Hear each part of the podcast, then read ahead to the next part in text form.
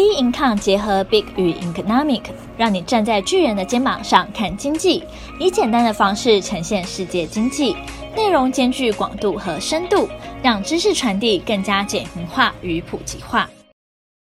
各位听众好，欢迎收听小资生活理财术。今天的主题是通膨来不来？公债殖利率变化狂杀股市。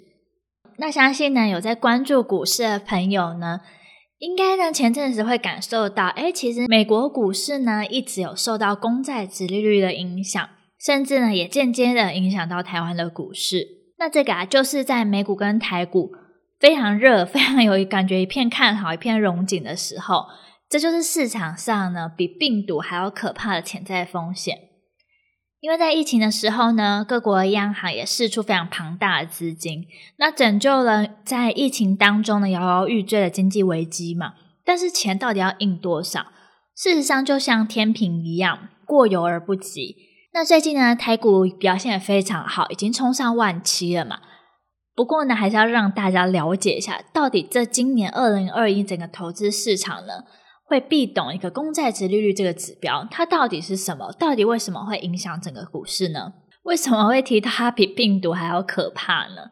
因为现在市场上已经觉得这病毒的东西啊是一个老话题了，但是呢，一连串的财政刺激政策后的通货膨胀，反而变成现在大家最主要关注的东西。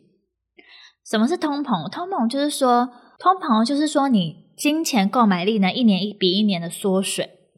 举个简单的例子来说，大家还记得说以前茶叶蛋跟养乐多是买多少钱吗？那在我印象里，我小时候的茶叶蛋已经七是七块钱，那现在好像大概是十块吧。那养乐多呢，我好像是从五块的时候开始买的，那现在大概是八块。这种东西就是所谓的通货膨胀。那通膨发生了之后呢，物价就会提高，引发民众的荷包的危机啊。那央行就会被迫采取紧缩政策啊，收回市场上的资金，所以呢，就会终结了全球资金的派对。那其实呢，这市场上到底有没有通膨这件事情啊，也引发了两方的论战哦。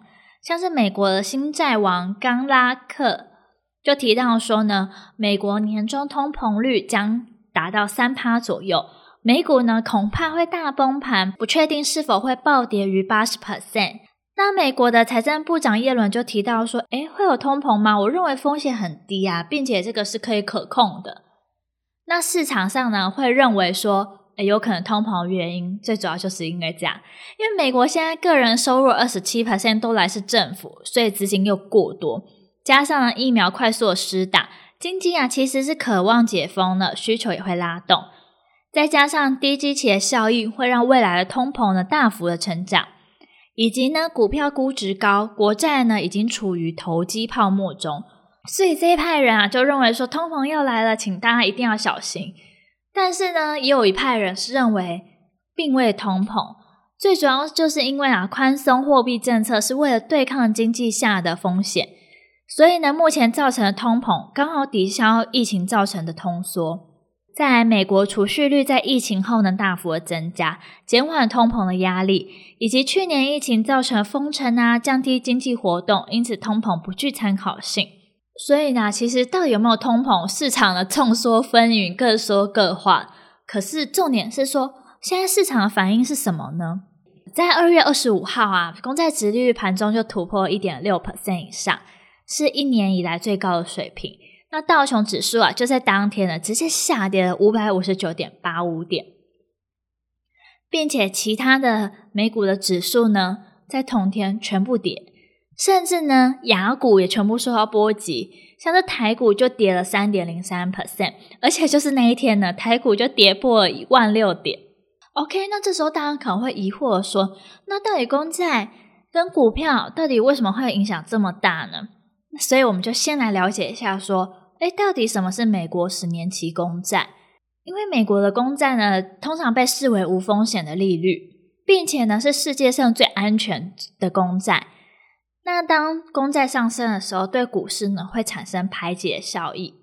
债券市场利率高的时候，可供股票市场利用的资金就会减少；反之呢，就是债券利率低的时候，可供股票市场利用的资金就会变多。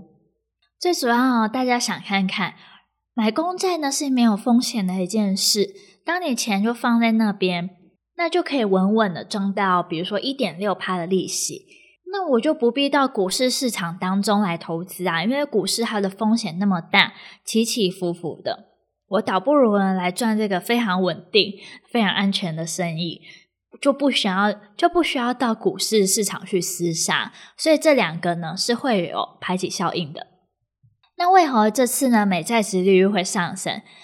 最主要是因为人们对通货的期望是不断上升，而且加上一点九兆财政纾困案，还有宽松的货币政策，以及新冠疫苗有望在有望呢，让今年的经济可以蓬勃的发展。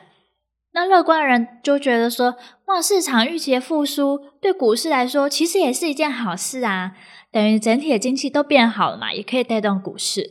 但是悲观的人呢，就认为说，哎，复苏其实会带来通膨压力，Fed 有可能会提高利率哦。那我们接下来就来看一下，说，哎，到底有什么可以影响到债券值利率的因素呢？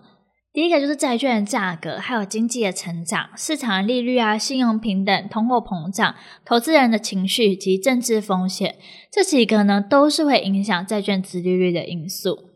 那也因为这个美债的效应，所以投资市场呢就开始重新洗牌了。像是股票吸引力啊就会下降，那科技股呢也会受挫，大宗商品还有周期股呢反而重获了青睐，通膨题材呢也成为主流。既然股跟债呢两个之间有那么紧密的关系，那在不同的经济情况下，其实他们也会有不同的状况。像是经济比较差、比较疲软的时候呢，通常这时候债券的价格就会上升。股票就会下降，最主要是因为你经济就已经很不好，大家都想投入比较保守的投资嘛。但是经济繁荣的时候呢，反而股票呢是会上涨的，因为这时候觉得可以比债券可以获得的回报呢是来得更高的。那不过呢，现在是这个疫情之下呢，就会有 QE 嘛，QE 之下呢，债与股的关系呢就不太一样了，因为呢，债券市场还有股票市场都会双双反弹哦。市场资金变多了，大家可能会想往股市发展啊，并且呢，债市呢它反弹了，企业就可以用比较廉价资金然后介入，就比较有助于呢让自己的公司可以获得利润，让自己公司的股市呢也上涨。所以呢，QE 其实是打破所有市场结构与框架的。那大宗商品呢为什么会成为资金追捧的焦点？最主要是因为。价格是位于比较低基期，因为当初疫情的时候呢，实在是跌得太低了。再加上通膨蠢动啊，还有需求增加，以及呢美元趋贬的预期心理下呢，大宗商品就开始进入了超级循环期了。而周期股呢，则是因为和景气比较正相关的，像是金融股啊、能源股也获得资金的青睐，像是 S M P 五百能源股，它从呃今年初呢到高点呢。总共上涨了四十一 percent，而金融股呢，它从年初呢到高点呢，已经上涨了十八点四零 percent。所以呢，介绍了这么多，哦，可能会不会有通膨啊，或是呃债券啊，到底是什么啊？对股市之间的关系呢？我们现在就下一个结论，其实今年的投资市场，大家会看到最隐含、最有疑虑的因子就是通膨。那这个到底是不是会发生，还是一个假议题？单纯为了涨多少个议题来修正呢？这都是大家可以思考的方向。那如果你有一些相关的论点啊，或者想法跟我们分享的话，也可以到我们 Instagram 或脸书跟我们分享。那接下来呢，就是说目前各派的说法其实争议也不断，会造成股市的动荡嘛。那美国财政长耶伦的谈话，其实看似说是暂时稳定了市场上的不安。因为在耶伦这番谈话之后呢，股市呢就有反弹的现象。不过呢，高盛呢他就有预测说，其实到今年底啊，美国十年期公债殖利率将会升到一点九 percent。所以呢，这个殖利率的变动啊，这个影响到股市的因子呢，是否会带来下一场美股还有各国股市的腥风血雨，将仍是目前呢市场上最关注关注的重点哦。那今天的小资生活理财术就到这边结束。有什么分享或者想讨论的，一定要到我们的脸书粉丝专页还有 Instagram 跟我们做交流。那我们今天的节目就到这边结束，那我们下期节目见喽，拜拜。